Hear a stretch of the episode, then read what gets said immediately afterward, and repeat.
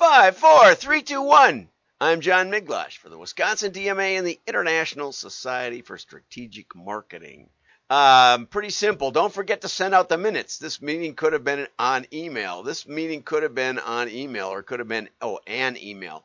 Okay. And uh, that's, we probably need that. But why do we want to get together as real people? Oh, thanks, Keith. Thanks for the link. Why do we want to get together as real people? Why is that? We're going to talk about that just a bit. Here we go. Let's get it. Well, let's go down and see what he says. He says Facebook released a, a free beta for the new their new virtual reality meeting. We all show up as cartoon avatars which will mimic our movements and facial expressions. All right, like that would be authentic. Uh, he says it makes his head hurt thinking the idea of using more of my brain in a meeting makes my head hurt. it says you'll use more of your brain if you if you use virtual reality. And what you know, part of the reason that we have to do that, that we have to put because we've all got these headsets on. So if we're in a virtual reality headset, then the meeting looks stupid if it's on Zoom. So then we have to make ourselves into into cartoons. no thanks. I don't like Zoom, but I don't like that either. I tried one of those VR things. I tried, you know, f- flying a fighter jet, and I and I played enough of those games and flown enough hours and and had some lessons that I know a little bit about flying VR jets. so I took it off, pointed to the sky, leveled it off, and did a couple of barrel rolls both ways. And I just about threw up, I have to say. So I guess it's realistic. Anyway, uh, why are you meeting? This is questions you should ask only if you're the the moderator. Everybody else in the meeting is going to be asking themselves that question while you drone on. see if the see if the answer really makes sense. Do you really need to meet? Yeah, my daughter went to work for a for a very socially active, you know, socially conscious uh, kind of organization. And she said, all we do is have meetings and try to decide what we should do next and then try to hire somebody to do it. She said, I could have got it done on my own without any meetings whatsoever, which is the kind of the way she operated. So she quit. A meeting on whether to call a meeting, a meeting to plan the meeting, a meeting to get the stakeholder buy in at the meeting. The agenda for this meeting is to try to figure out why we're having this meeting. Okay, let's go on. Okay, now this was a oh, this was a great article. I got a couple of great articles today. Okay, so this one by Gary Drenik uh, from Forbes is direct marketing, and really, you know, I don't think there's anything about direct marketing, especially in this in this article, but it's about direct mail. So I changed the title on my on my on my summary over that'll show up in the WDMA show notes. We post every day, and you can get all of these marked up articles to see what's going on. Okay, so why has direct marketing been such a staple? And this is basically an interview uh, with um, between Gary and Patty Grow, director of marketing for Sappi North America. And Sappi sponsored a bunch of videos, and they're absolutely excellent. Maybe I'll dig up a couple and try to uh, I'll put those in the in the link either on YouTube or on um, or on LinkedIn. And they conducted research on haptics, which is the study of touch. And they hired a guy uh, named David Eagleman, Dr. David Eagleman, and he explains why. Well, first of all, he says your your brain has 10 times the neural receptors for touch that it does for sight which is why we shake hands, why we hug, why we like to go out to dinner, I think, and maybe why we like meetings. Okay? It says half of our brain power comes from processing the senses, or is dedicated to processing the senses. The majority of that power is dedicated to processing touch. Whether we and and and touch triggers an emotional response. Okay, whether we realize it or not a position of ownership. We feel a position. we feel like we own it, whatever it is, if we can touch it. Okay, and that makes us feel more attached. And so uh, when you this is a really interesting thing. So when you get something in the mail addressed to you specifically, yes, you do own it. And there's even a law that says if somebody ships you something, we got shipped a vacuum cleaner by accident from Amazon. And I don't even remember what we ordered, whatever it was we sent back, but the I think it was a, a like a hat, a golf hat that I bought. And along with it came a, a vacuum cleaner. It was about a $150 vacuum cleaner. We called Amazon and said, What do we do with this? We don't have any paperwork for it, so we can't take it back. They said, No, you can't take it back. We don't want it. It'll only confuse us. So you're stuck with it. But legally, we didn't even have to call them. We just tried to. So there's so legally you have an ownership. And one of the fun things about mail that I like, one of the things that I like about mail, you know, even the idea of junk mail, right? So I'm looking around for something uh, that here's here's Indeed. Indeed is a a thing to hire employees. Hiring, find a great candidate fast. Okay, so this is mainly an online kind of business, and it but they mail stuff. Okay, now what can you do with a piece of mail that you don't care about, but it's addressed to me, right? Or hiring manager. you can throw it right in the trash because I own it. So there's an empowerment. I've always said this. There's nothing wrong with the, the term junk mail because what else can you throw away in your life, right? We're cleaning out the basement. I sold a foosball table last night, and I sold uh, weights. You know, I'm getting I'm getting rid of my youthful activities, and and and and I'm keeping bees now. So that'll help for paying more for more bee equipment. Anyway, so when you touch it, when it's addressed to you, when you can throw it away with impunity, if you're the decision maker, all of that increases your feeling of connectedness to that information to that mailer. In spite of whether you like it or don't like it or need it now or don't need it you it's more likely to be remembered. So mail 100% delivery 100% engagement but not just that way higher engagement because of touch. Way higher engagement because of touch than there is with something on the screen. And one of the things you'll notice if you go to a, if you go to Twitter or you go to some, you know, Instagram and you see ads, guess what? They go away. You don't really have to do anything. In fact, if you just keep doing what you're doing, which is looking for information on people from people you follow, they go away. All you have to do is keep looking for what you want and the Stuff you don't want goes away. Not with mail. Nope. Mail gives you a feeling of ownership, so you think twice. Should I throw this away or should I save it? And you have the power. And that gives you an emotional kick. And that's why you remember it. My goodness, this is a great article. More likely to be remembered on paper versus screen, the studies found. Okay? And all kinds of information in here. Right now, here's where I depart from from the article. It says marketing materials printed on high quality paper led to better information retention and brand preference compared to those on low quality paper. Well, it may be that it may be that there's a better connection, it may be that there's better memory, but you can have better sales on low quality paper. I found that many times.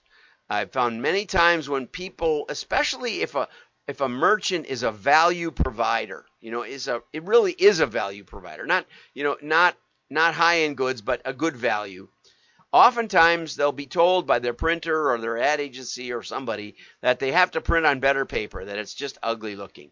But there's an association in the FSI world, you know, when you open the newspaper, if you still get a newspaper, or now they mail them to you, uh, you get a stack of coupons and stuff, and it's pretty much on groundwood, rotogravure. They print up tens of millions of them at a time, and they can throw a lot of ink on with roto, and that makes it less important what the paper is. You get a bunch of dot gain. It's not as crisp looking, but it's vibrant and it's sort of soft touch. But it also screams low price. Okay? And I've seen 20% lift by going to lower quality paper in sales per piece. Just saying. Always test. Don't take any of these things for granted. Most of the time, they don't know what they're talking about. The other interesting thing in this article, it says the millennials, that's the blue line here, the millennials are more likely to be influenced by print than the boomers. Here's the boomers. The green is the boomers. Gen X is in the middle someplace. Anyway, the red. What do you know about that? The millennials like getting mail because, you know, we grew up sending away for for the decoder ring, you know, the decoder spy ring or something. You know, you pull something off the back of a comic book and you and you and you mail it in. Uh, and so we, you know, we got mail, and we we you know when the J.C. Penney catalog came, we were all excited about that, and so it was great. But these kids don't. They don't know even how to get mail, much less. And so it's a big surprise when it comes. So they like it. So there's more in here. There's a lot more in here. But you, oh, this one I really departed from. People think that that mail is more difficult to track, which is totally wrong. I'll tell you what that's a, the reason that people think that is because their their attribution algorithm says looks for last touch. So you mail out a piece of mail, you drive traffic to the web, the web gives them a first party cookie, which are still legal, and then they buy later. Maybe they walk in, maybe you can trace it back, maybe they buy on the online and they say, "Well, the first time we ever saw them was when they visited our website back 3 weeks ago." Yeah, but you mailed them 4 weeks ago. What happened? They're using the wrong formula. They're letting the digital people muck up the attribution. I almost used a different word. because then they get more budget, right? And then, and I've seen companies go under because they're so convinced that that digital is everything, and it's not, and it's not even scalable. You get, you know, I had a great talk with Mike Gunderson last week, and he said, yeah, they just keep getting calls, and we're working on a project to bring dot coms into the mail in a in a way that they can understand, in a way that their their digital people can deal with. But one of the first principles is if you're going to test if you're going to test the the causal force of a media or a medium, you want to get you want to do a holdout test. Now the problem in digital is like Procter and Gamble found by cutting 40% of their digital budget, they actually sales went up, not down, right? So, but with mail, because of the high engagement, because of the tactile, because of the recall, when you don't mail, when you take a 10% sample out of, you know, like say a 100,000 piece mailing, you don't mail a carefully selected know, not one strata, but just all the way through. Don't just not mail the worst names that you were thinking you might mail. No, that's not a fair test. But when you don't mail those, you can see downstream a month or two a clear differential. We did this with a retailer. We found 300% return on investment, profit per piece, profit, EBITDA and when we included the next door neighbors, because we got orders from them, which is the pass along, which you also don't get much of in digital, but you do in mail a lot. Because you've mailed a couple times, they say, "Oh, I've, I know I have this already," and they'll probably send me another one. I can give this to my friend when they're over for dinner and say, "What? Where did you get this furniture? This is interesting stuff." Oh, they just sent me a catalog. Here, have it. That's what happens. 900% EBITDA ROI. Okay.